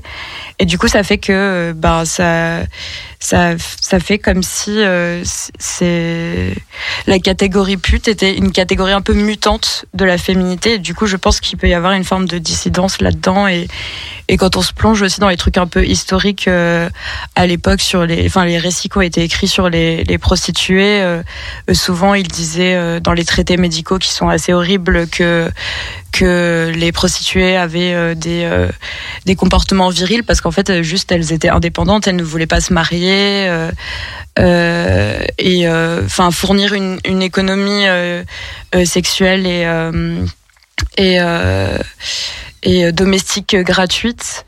Et euh, donc ça ça euh, euh, les euh, les personnes qui écrivaient euh, des textes de loi et des euh, et des textes médicaux. Et, euh, du coup elles étaient classées dans un truc un peu de ouais de, forme mutante de genre pour euh, enfin associe ça comme si c'était associé à une nature euh, profonde euh, euh, des prostituées, d'être de telle manière, de telle manière. Enfin, après, ça allait très très loin, mais, mais ouais. Justement, tout à l'heure, tu parlais des lois. Euh, Aujourd'hui, où en est-on sur les lois de, de militance concernant le TDS en France? Hmm. Euh, ben, en France, on est, euh, on est, euh, euh, au même endroit qu'on était il y a des années. En fait, on n'a pas bougé du tout. Euh, et puis, puis, là, là, j'ai l'impression que c'est un peu de pire en pire. Au niveau des violences qu'on peut subir, parce que, pour revenir sur les lois, en fait, là depuis euh, 2016, euh, l'État a décidé de euh, prétendument renverser la charge pénale euh, euh, des travailleuses aux clients. C'est-à-dire que le délit de racolage a été enlevé et finalement c'est les clients qui sont pénalisés. Mais en fait, ce qui se passe, c'est que c'est nous qui sommes pénalisés parce que ben, on est obligé d'exercer d'une manière cachée. Euh, d'être de moins en moins visible. Les clients ont peur de se prendre des amendes. Et puis, euh, et puis on a beaucoup moins de pouvoir euh, dans la dans les négociations parce qu'ils savent que, bah, en fait, c'est une manière de criminaliser notre travail. Donc, euh, ils vont chercher à négocier euh, nos pratiques, nos tarifs euh, et euh, et euh, des des, des pratiques qu'on peut imposer aussi sur la réduction des risques, sur le port du préservatif. Et, euh, et quand c'est pas des négociateurs, c'est des violences. Et puis on n'est pas protégé aussi euh, euh, par, par l'État, on n'est pas pro- protégé par, par la loi. Et, et de la manière dont est présenté le, le travail du sexe aux yeux de la loi, c'est que de toute façon on est des victimes. Donc ça, ça fait un truc où... euh, où euh, on est désigné de toute manière comme victime, du coup ça légitime les violences qui nous arrivent. euh, Enfin, on est désigné comme euh, comme des personnes à qui euh, la société a le droit de faire du mal, alors que ben, nous sommes des êtres humains. Et, donc voilà, ça c'est au niveau national. Après, peut-être qu'on peut parler au niveau local aussi, mais mais voilà. Puis il y a la loi aussi de proxénétisme qui nous empêche de de nous de nous auto-organiser. On peut pas, par exemple, louer des appartes euh, pour des collègues, par exemple, qui auraient besoin d'appartements sans être euh, considérés comme proxénètes, euh, des véhicules. en fait, toute forme d'assistance à une personne qui fait du travail du sexe. même si c'est une personne qui en a urgemment besoin, est considérée comme du proxénétisme. Donc, donc ça fait que oui, on se retrouve en plus non seulement stigmatisé, qu'on fait face à des violences, mais qu'en plus on, on est on est isolé parce que la loi nous empêche de nous euh, de nous fédérer, de nous organiser quoi. Et euh, dernièrement, il y a eu une euh, manifestation euh, par rapport à, aux travailleuses sur, sur Jarlan. Mm. Euh, aujourd'hui, on sait, enfin, on, on a des nouvelles. Et comment ça se passe aujourd'hui? Je veux juste, euh, par rapport à ce que tu dis, remettre les choses dans leur contexte. Le pourquoi sur Gerland, euh, il y a toutes ces, ces- ces- ces- ces, euh, cette mobilisation. En l'occurrence, c'est la Coupe du Monde euh, de rugby. Euh, oui, ça, c'est, enfin, c'est l'excuse qui a été euh, émise par euh, la préfecture et par la mairie euh, que euh, il y a la, euh, les All Blacks qui viendraient s'entraîner sur le stade à côté. euh, Enfin, ils ne font même pas de match, mais euh, je pense que c'est une excuse pour les expulser. Et euh, Pardon. non, je te laisse. euh, Non, parce que justement, on est sur une, euh, une politique de repousser pour soi-disant cacher, toujours avec euh, des excuses. Des excuses. Euh, un coup, c'est euh, la population euh, qui s'est renouvelée sur euh, la confluence euh, du coup avec un public susceptible d'être gêné par euh, les allées et venues des clients. Donc ensuite, bah, les personnes SW, les personnes TDS sont déplacées sur sur Gerland, un peu plus un peu plus haut. Et puis bah là, on prend le contexte qui, euh, bah, il n'y avait pas d'impact avant parce que Gerland, ça reste euh, le même quartier. Il y avait aussi une, anim- une animation sportive avec le Loup à l'époque. Euh, Il y a des complexes sportifs qui accueillent du public. Et puis là, comme par hasard, on a les All Blacks qui du coup ne vont même pas jouer sur- Non, c'est un entraînement, ouais. Voilà. Et puis euh, pour ce qui est de, euh, de- du complexe sportif, ce qu'elle disait, euh, les collègues, c'est que ça fait des années qu'elle travaille là, qu'il y a des enfants euh, qui qui font leur entraînement et elle cohabite très bien depuis des années avec avec euh, avec ses, ses entraînements, avec les enfants. Enfin, c'est quelque chose qui n'a jamais posé problème jusque-là. Avant que il y ait cette excuse des, euh, des All Blacks qui viennent, en fait, ce qui s'est passé, c'est qu'il y a eu un collectif euh, de voisins qui se sont mis à les harceler, à leur lancer euh, des trucs, à leur faire des menaces. euh, euh, Enfin, ça a été très, très, très violent. Et je pense que ça c'est, euh, enfin, il y a quelque chose qui s'est entremêlé entre ça, euh, la préfecture euh, et la mairie pour et enfin, le collectif de voisins pour pour se mettre en accord pour les expulser d'une manière, enfin, d'une manière totalement illégale. Enfin, j'ai assisté au, procès. parce qu'elles se sont, ça, ça fait plusieurs plusieurs mois qu'elles qu'elles sont en lutte là, et c'est des luttes super fortes et super puissantes. Et, euh, et, et du coup, elles sont euh, mises ensemble pour faire euh, un, comité. elles manifestent aussi avec, avec la CGT contre la réforme des retraites. Et elles ont attaqué la préfecture sur la mise en application de, de, l'arrêté préfectoral qui disait simplement on va au début euh, euh, les empêcher de travailler sur euh, certains horaires. Et puis euh, finalement on va finir par les expulser temporairement. Mais ça se fait d'une manière où en fait euh, ils expulsent euh, carrément les travailleuses qui habitent dans leur camionnette qui ne travaillent pas.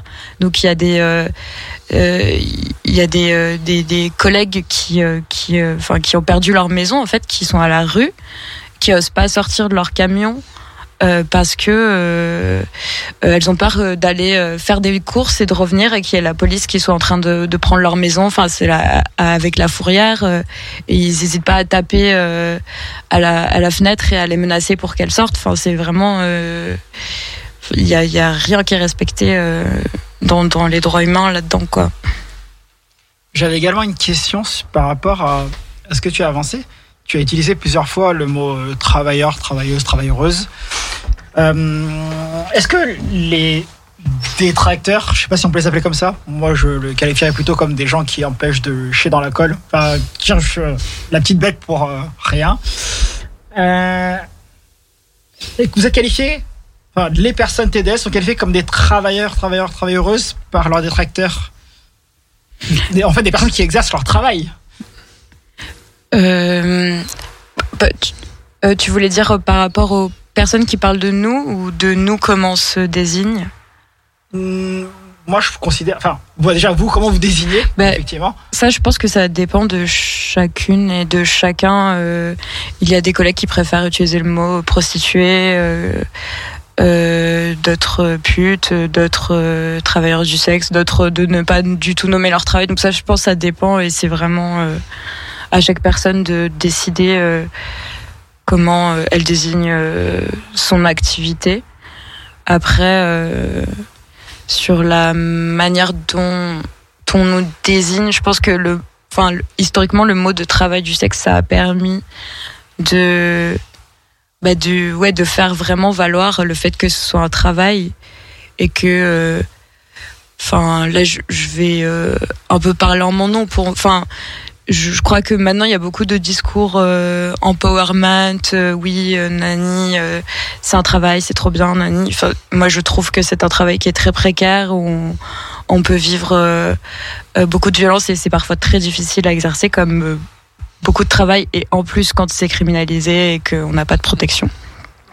Et, mais par contre, le fait de le revendiquer comme travail, bah, ça permet d'accéder à des luttes euh, où tout simplement on fait valoir des droits. euh, bah, si on est malade, on a on devrait avoir le droit de pouvoir euh, s'arrêter sans se dire euh, ah merde comment je vais faire pour payer mon loyer et enfin comme enfin en fait accéder à des droits que toute personne qui travaille devrait avoir quoi donc enfin c'est plutôt utile au niveau des luttes je trouve et euh, puis sur le le mot de, prostituée. Après, euh, si on analyse, ça, ça peut vouloir dire comme s'il y avait quelque chose qui avait été dégradé euh, dans notre dans notre être, alors que, enfin,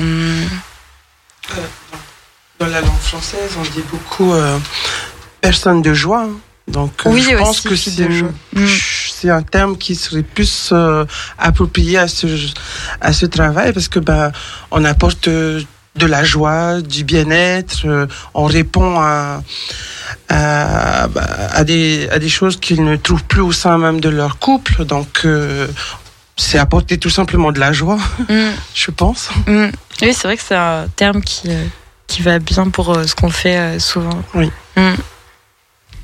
J'avais une autre, j'avais j'avais une autre question. Je suis désolé, hein, j'en profite. C'est un sujet qui m'intéresse beaucoup, beaucoup.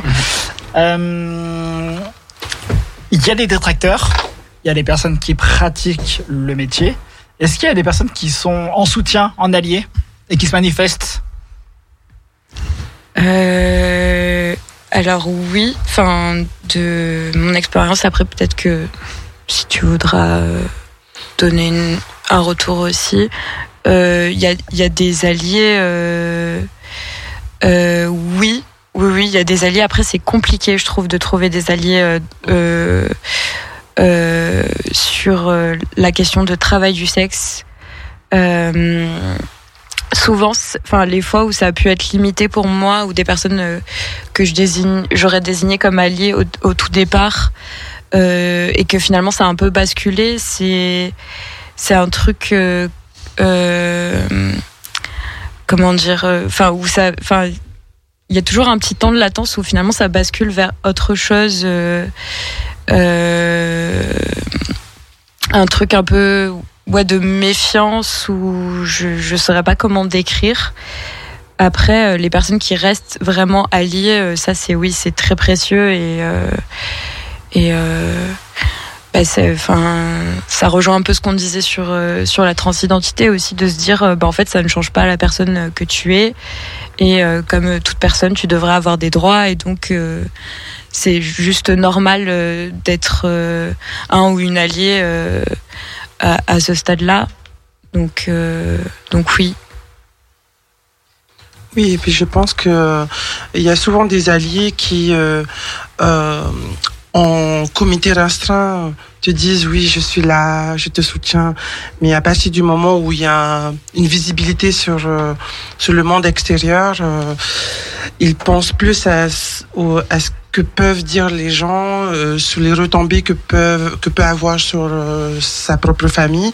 Je pense que les premiers alliés ce sont les clients d'abord parce que ils, ils soutiennent quand même euh, le travail du sexe parce qu'ils sont aussi concernés parce que ben voilà ça leur donne du plaisir et euh, ils découvrent en fait la personne euh, avec qui euh, ils ils ont une relation tarifée mais que après à partir du moment où ça se dévoile là euh, il y a plus personne quoi mais euh, c'est vrai que c'est difficile de trouver des alliés euh, dans, dans, dans cette activité. Et et, euh, il y en a, hein, il y en a, mais il faut encore euh, changer les mentalités, euh, changer en fait euh, la donne sur euh, sur ce métier qui, comme je le disais, hein, apporte que de la joie et du bonheur. Donc je vois pas pourquoi il devrait être criminalisé alors qu'il existe depuis de très très nombreuses années et notamment en France, parce que la France euh, a une histoire euh, euh, bah, historique hein, avec euh, la, le travail du sexe, hein, euh, sur Paris notamment. Et euh, c'est ce qui a, euh, je pense, euh, bah, sauvé de nombreux soldats au, temps de guerre, parce que bah, sans, les, sans les filles de joie, bah, je pense qu'ils n'auraient pas pu tenir une guerre ou des périodes assez difficiles. hein. donc, les les TDS, euh, toutes les personnes qui exercent ce genre de métier, pour moi, euh, elles ont toute la place. euh, et comme tu le disais, hein, ce sont avant tout des êtres humains qui cherchent à euh, se nourrir, qui cherchent à euh, s'émanciper dans la société. Donc on doit tous du respect à chaque corps de métier. Tout à fait. Euh, J'aimerais aussi euh, dire que euh, on, on connaît souvent, euh, les gens disent souvent, euh, c'est c'est quand même le plus vieux métier de l'histoire hein, Mhm. de l'humanité. hein.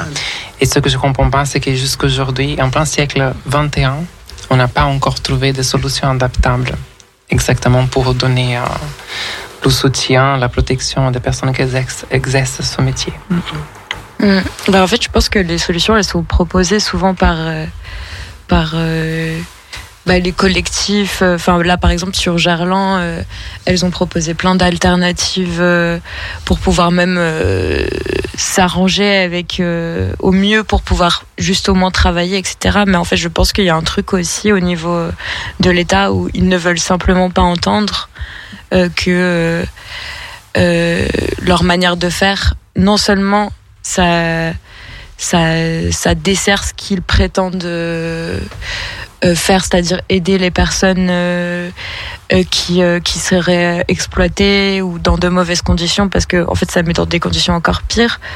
Et euh, et, enfin, je pense que simplement, il y a un truc où il n'y a pas de, il y a pas d'écoute, quoi. Ça dépend aussi parce que là, à Bruxelles, par exemple, Mm. il y en a. Et à Amsterdam, c'est connu aussi. Donc, euh, elles sont respectées, salariées et tout ça.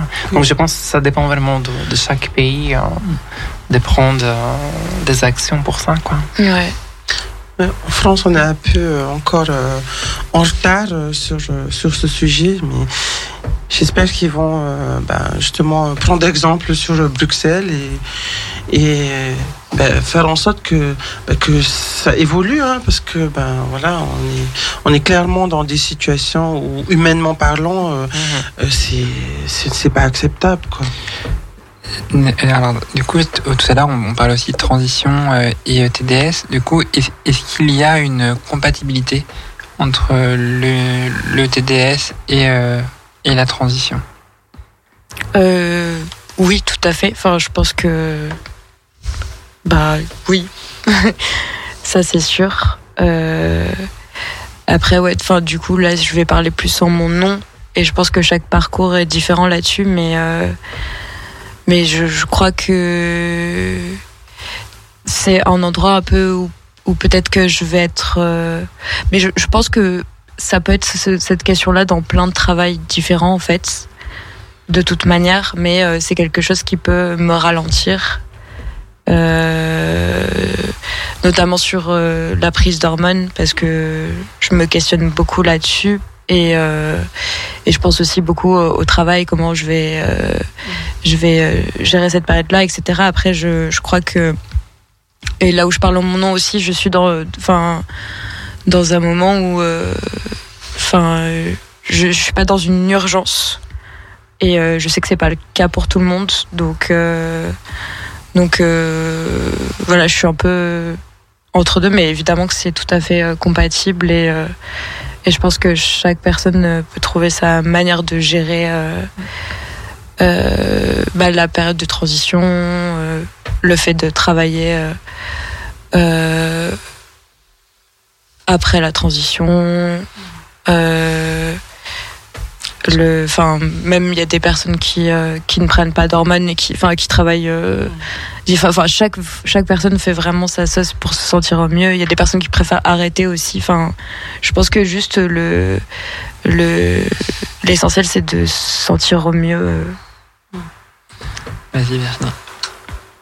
Tu dis, euh, tu parles de compatibilité euh, parce que tu, tu vois ça comme euh, pouvoir euh, gérer les deux identités de manière parallèle en conservant l'identité féminine pour le, travail de TDS ou est-ce que euh, c'est un, basculement complet et donc j'imagine de public?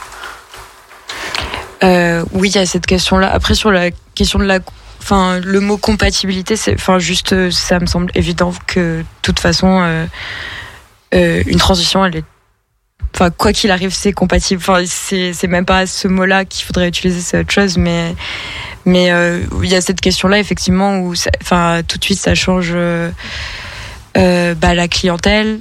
Euh, je sais que que les personnes transmasques qui travaillent ont beaucoup plus de difficultés à travailler. On travaille plus avec les mêmes plateformes. Par exemple, si on passe par des, des plateformes gays, bah, il y a beaucoup de discrimination. Euh, Les tarifs aussi, ce ne sont pas les mêmes. Euh, Il y a beaucoup de fétichisation. Euh, donc, euh, donc, euh, donc ouais, c'est pas évident à, ce- à ce niveau-là. Après, la, la compatibilité, bah oui, enfin c'est, enfin c'est son corps, c'est soi. Enfin, Si, tu Mm. si tu arrives à jongler entre les deux identités et que ça te pose pas de problème, Mm. effectivement, tu c'est compatible. Tu, tu gardes Mm. ton ancienne euh, activité en quelque sorte. Mais si tu veux faire une transition complète, ça t'impose de changer complètement ton business. c'est quoi. ça, c'est ça, Et- c'est ça. Et c'est pas facile. Mm. Enfin, J'imagine. Mm. C'est revoir totalement en fait euh, son mode de, de travail au final. hein. Parce que ben, la cible, je, suppose que 90% des- de la clientèle reste des hommes. Je bah, suppose. ça, c'est sûr, hein. Ouais, ça, je, je suppose. Après, euh, je veux dire, euh, les femmes, euh, ce qu'elles consomment, je j'en- ai aucune idée, mais je pense que c'est beaucoup, c'est beaucoup de clientèle masculine, quoi. Oui. Donc, euh, ouais, je pense que très difficile. Mais t'as pas pensé à une reconversion dans ce cas-là, si tu souhaites faire une transition, faire une reconversion qui, dans un domaine professionnel. euh, Bah, je- je- j'y songe. J'y j'y songe euh, euh, de plus en plus. Enfin, je me dis que de toute manière, c'est toujours bien de d'avoir un moment donné un plan B parce que ça reste un métier qui est compliqué. Enfin, comme plein d'autres métiers à exercer quand euh, on n'a pas envie, quand on est fatigué. euh, Et euh, et euh, t'as donc euh, ouais. la chance de- de- d'être très artistique aussi. Donc, euh, c'est, je pense que c'est quelque chose qui va te t'impulser vers quelque chose de nouveau. Et d'ailleurs, tu as fait euh, le- la, la fiche de la dernière, euh, dernier événement qu'il y a eu euh, à, au centre LGBT pour, euh, je sais plus c'était quel événement. C'était un. Le Tidove. Oui, c'est ça, c'était le Tidove. Tidove. Le Tidove, que j'ai trouvé euh, magnifique. Merci. euh, tu as fait euh, beaucoup d'affiches. Donc, je pense que l'art euh, est quelque chose qui, qui va t'impulser vers quelque chose de, de nouveau. Donc, euh, voilà, il y a toujours de l'espoir quelque part. Oui. Il y a toujours du soleil quelque part. Euh, C'est vrai. Euh, je voulais proposer une petite coupure musicale. Euh, tu, tu Child euh, Dance to It.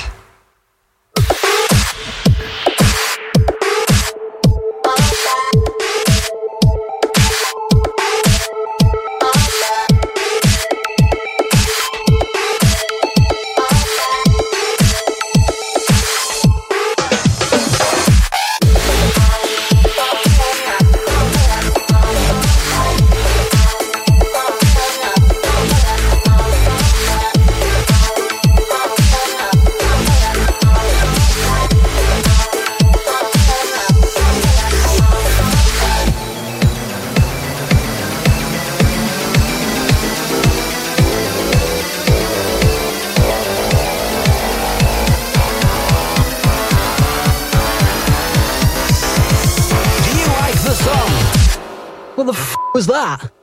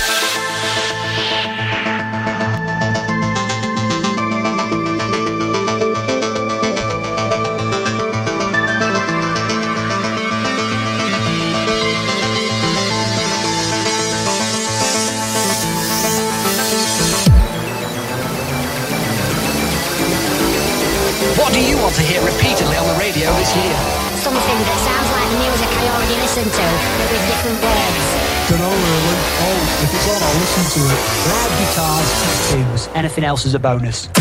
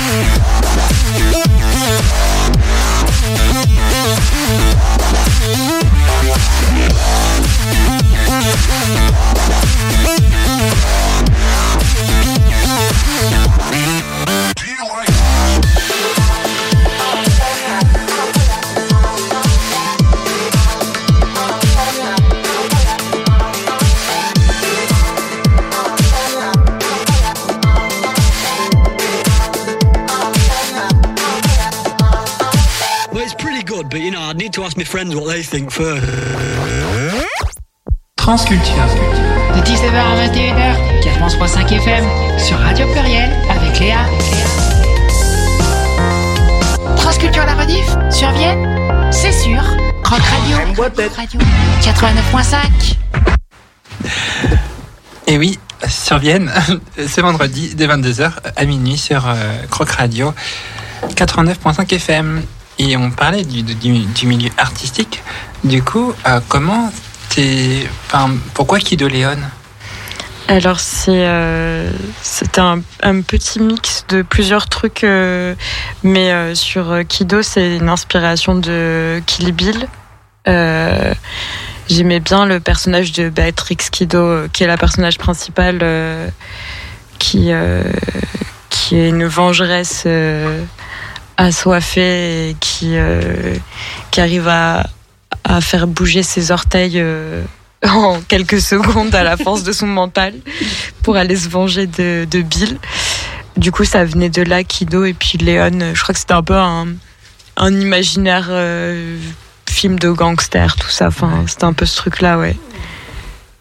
Et euh, donc, euh, on t'avait vu il y, a, il y a quelques semaines de ça euh, performer au baston avec le, pour le Stras, c'est bien ça? Oui, c'était ça. C'était une soirée de soutien pour les putains de rencontres qui vont avoir lieu ce week-end à Caen.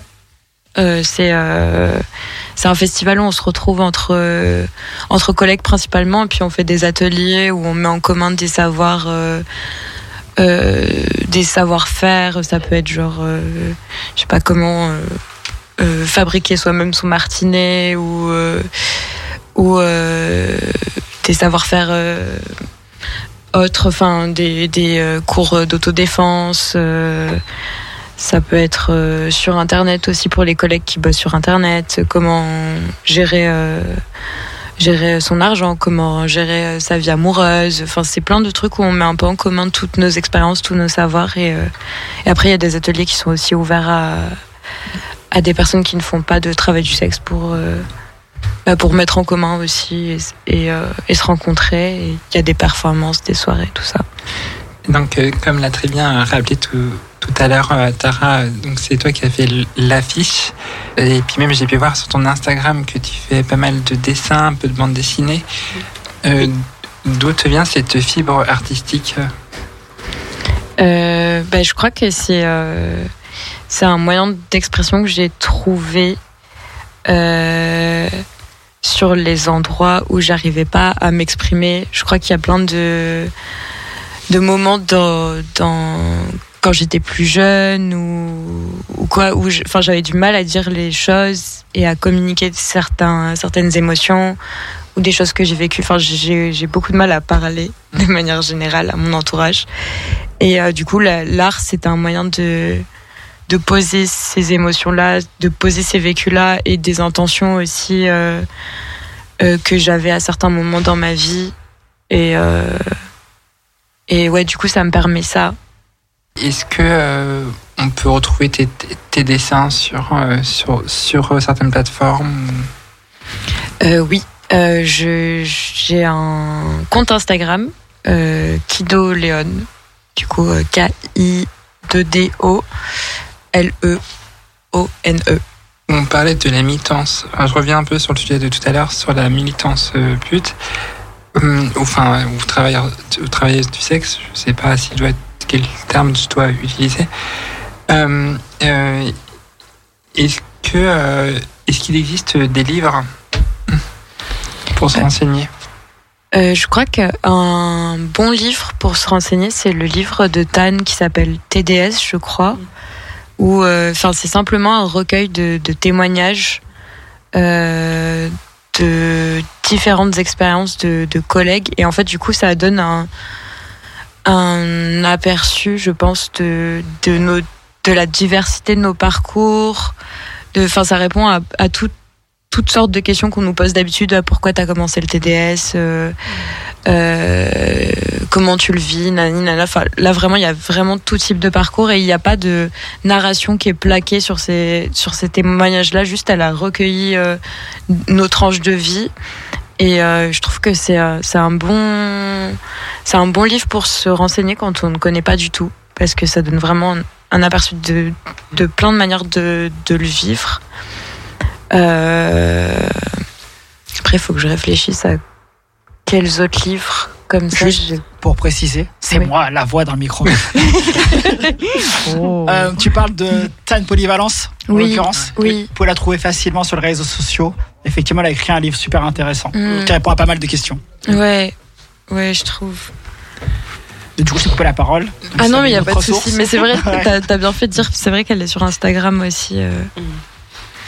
Il y a des bibliothèques où on peut retrouver des livres euh, euh, sur Lyon, en lien avec euh, le sujet. Oh, ça, je sais pas trop sur Lyon. Je sais que en Suisse, Genève, il me semble, il y a le centre euh, Real, euh, qui était une, une, collègue qui a beaucoup, beaucoup, beaucoup milité pour les droits euh, putes. Et, euh, et en fait, tout au long de, sa vie, elle a, enfin, de sa vie militante, donc plutôt euh, vers la fin de sa vie, où elle était vraiment engagée sur des trucs européens et tout, elle a archivé tout plein de documents liés aux, aux militances, des lettres aussi, enfin des trucs plus intimes de, de, de collègues. Et du coup, elle les a gardés dans un centre qu'elle a appelé le centre d'archives de la prostitution. Et, euh, et lorsqu'elle est morte, bah, du coup, ce lieu-là est resté. Et du coup, il y a beaucoup, beaucoup d'archives là-bas euh, qui sont consultables euh, pour, euh, bah, pour connaître un peu nos histoires euh, et toutes les luttes qu'on a traversées, notamment dans les années euh, 70 euh, en, en France ou avec les occupations d'églises euh, et, euh, et tout ça. Donc, euh, ouais. Et je pense qu'il y a aussi une association euh, euh, qui est euh, membre de, du centre LGBT, hein, qui est le- le- la bibliothèque euh, LGBT queer, où là on peut trouver énormément de, de bouquins sur ce sujet. hein. Et, on, et on pense aussi à la- l'association Fris, Oui, oui. oui. qui fait plutôt du bon travail. Je sais pas. Je sais Il y a pas. aussi l'association euh, Chrysalide, euh, où euh, il y a aussi euh, de, de- des- des bouquins qui, qui parlent de, de ça. Donc euh, voilà, on pourra trouver, euh, on pourra trouver dans, dans toutes ces associations-là. hein. Donc, voilà. Oui, puis c'est vrai qu'il y a le centre, euh, Oui, ouais, le centre LGBT. LGBT, il y a des, Oui. euh, il y a des livres. Oui, Et, parce euh, qu'il y a la bibliothèque. euh, Ouais. Juste, on est, on est vraiment désolé parce qu'on a fait beaucoup de drop naming. Et on n'est pas concerné, donc on ne sait pas Ouais. si c'est des bonnes sources Ouais, forcément. je- oui, je suis désolé. hein. Euh, Non, mais il n'y a ah, pas de ouais. souci. C'est- Après, euh, on, on te place pas dans un rôle de d'encyclopédie de la vérité. euh. Non, mais en je- tout cas, voilà. Ouais, mais a- je crois que sur euh, Lyon, par exemple, Kabiria fait quand même euh, du bon travail de terrain. euh, Ok.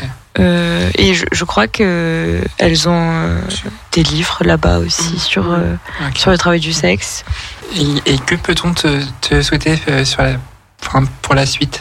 Avant ça, j'avais Ah, une question. Ah, une question de. aurait dû d'ailleurs commencer dès le début. Est-ce qu'il y a des questions qui ne sont pas à poser à une personne Euh, bah, en Ou que fait, tu détestes toi personnellement? Euh, en fait, c'est pas tant les, les, les questions, c'est les moments, je crois. Il y a des moments où j'ai pas juste pas envie de faire de la chose. pédagogie. Parce qu'il y a des moments où je suis vachement dans la patience et tout, donc il y a pas de problème. Je suis en mode allez, vas-y, comme ça. euh, bah, pour euh, quand tu rencontreras d'autres collègues, euh, ça va, ça va aller mieux et tout ça. Il y a des moments où j'ai juste pas envie. Enfin, du coup, je pense pour les personnes qui, qui sont un peu curieuses, c'est choisir le bon moment. Et, euh, et puis, en fait, les- quelle que soit la question, je crois que c'est euh, euh, la manière dont c'est posé, les intentions qui sont dans les questions. Souvent, on sent. euh, Enfin, là où ça me gêne, c'est quand on sent qu'il y a déjà une idée préconçue qui va être faite sur moi et qu'on va quand même poser des questions. en me disant ah ça va t'as commencé ça comment entre guillemets c'est dégueulasse t'arrives quand même à le vivre et t'arrives quand même à avoir une vie amoureuse à avoir une vie sexuelle en attendant déjà en ayant déjà des réponses dans la tête. Donc ça sert à rien de poser des questions si on a des réponses dans la tête. Et euh, les personnes qui posent des questions euh, qui ne me gênent pas c'est plus euh, ah bah j'y connais rien et comment ça se passe euh, et, euh, et voilà enfin qu'on a vraiment envie d'accueillir la parole. Du coup euh, du coup ouais je pense que c'est plus ouais au niveau des intentions et de et du moment euh, choisi. La forme et le consentement voilà. T'as tout résumé. Et une petite pique euh, juste pour arrêter après je vous redonne la parole. Sur une note de 1 à 10 les personnes qui veulent te sauver. Genre je dois leur mettre une note. Oui. Oh trop bien. Euh, les personnes qui veulent me sauver oh, bah franchement euh, elles méritent un zéro même si c'est pas. J'ai dit 1 et 10 elle vous a enfin, Ah, a- ça va même pas chercher à vous sauver. Non, bah, bah, parce que déjà, elles, euh, elles font rien pour. Et puis, il y a personne qui va me sauver, en fait. Enfin, enfin juste, euh, elles me mettent plus dans la merde. Donc, euh, voilà ça c'est dit. Du coup merci pour ces magnifiques réponses Kido Merci Léa à je te redonne la parole pour ces dernières minutes Merci. Ah, Une question de Virginie. Oui, je voudrais revenir sur euh, ta, ta, tes pratiques artistiques. Tu as parlé, si j'ai bien compris, de, de performances sur scène, euh, de drag king, c'est ça ou, ou pas du tout, rien à voir? Euh, du coup, c'est plus des perfs. C'est pas forcément, c'est pas du tout même du drag. Euh, c'est plus des perfs où j'écris à certains moments. du coup, c'est en lien avec le TDS. C'est plus des réflexions que que que j'ai envie d'amener à certains moments de réflexion intime. Et du coup, j'écris et après j'en fais des performances. D'accord, ça reste sur le- les arts graphiques en fait. Euh, c'est sur scène. En live Ouais, c'est ça, c'est sur scène, mais euh, du coup, je je vais pas jouer avec des codes euh, de la masculinité comme euh, dans le drag king ou des choses comme ça. C'est juste, ça peut passer par du strip, ça peut passer par de la danse et du texte, des- de la musique, enfin des trucs comme ça. D'accord, mais strip et dance, c'est on, est, on est déjà sur une forme, on va dire, de spectacle vivant. On n'est Ah, plus, ouais. sur les arts graphiques. C'est quelque chose que tu as envie de développer davantage encore? Euh, pourquoi pas Enfin, dès qu'il y a des idées qui me viennent, ouais, j'aime bien euh, pouvoir les mettre en forme. Ok. Mm.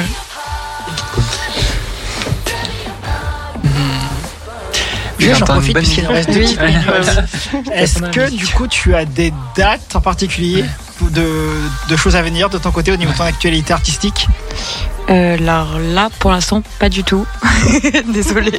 Merci Kido, merci beaucoup. Non, mais en tout cas, on te souhaite euh, vraiment un, un bel avenir euh, dans tout ce que tu entreprends et, et euh, quoi qu'il arrive, on te soutiendra toujours. Merci beaucoup, Tara. En tout cas, bah, merci Kido, merci Sabrina d'être venue pour cette dernière émission de la saison. merci. Super. Oui, Et- oui. et Merci à vous. Et merci encore à, Merci à- à Bernard qui, a, qui, a- qui était toujours fidèle au, au rendez-vous cette saison. Merci, merci. À la, à la saison prochaine. À la saison prochaine. prochaine. Bonnes vacances à tous et profitez bien du soleil. Et on se retrouve en septembre. On se retrouve pour la- en septembre. Pour la nouvelle Bonnes saison. vacances. Avec Anne, toujours, bien sûr. Bah oui, pourquoi est-ce que je partirais Bah J'y oui. suis, j'y reste. C'est lui qui reste. hein. Je compte sur toi. Et surtout, bah, on remercie toutes les personnes qui nous ont suivis tout au long de cette Ouais, saison. merci à tous les Merci invités Grâce à qui bah, on a eu pris du plaisir à préparer cette émission avec différentes personnes autour des micros. Vous m'avez expulsé en studio, je m'en souviendrai. La personne racisée, comme par hasard. Mais en tout cas, c'était vraiment euh, chouette cette saison. Merci Léa en tout cas de m'avoir convié C'est et normal. de m'avoir permis de participer à cette aventure. Ben, merci à toi d'avoir accepté. Mais gros merci aussi à Léa, hein. C'est grâce à toi tout Bah ça. oui, merci Léa. Merci pour tout. Merci Et on Léa pour embrasse aussi l'invitation. euh, euh, Sokir euh, qui, qui n'était pas là aujourd'hui. Sokir et Frida. Frida, grosse pensée ouais, à elle. Frida, ouais, on embrasse. Gros Allez, 3 bisous. secondes. Bisous. Merci tout le monde. Bisous. À la saison prochaine. À la semaine Bye bye. prochaine. Bisous. Gros Bonnes bisous. vacances.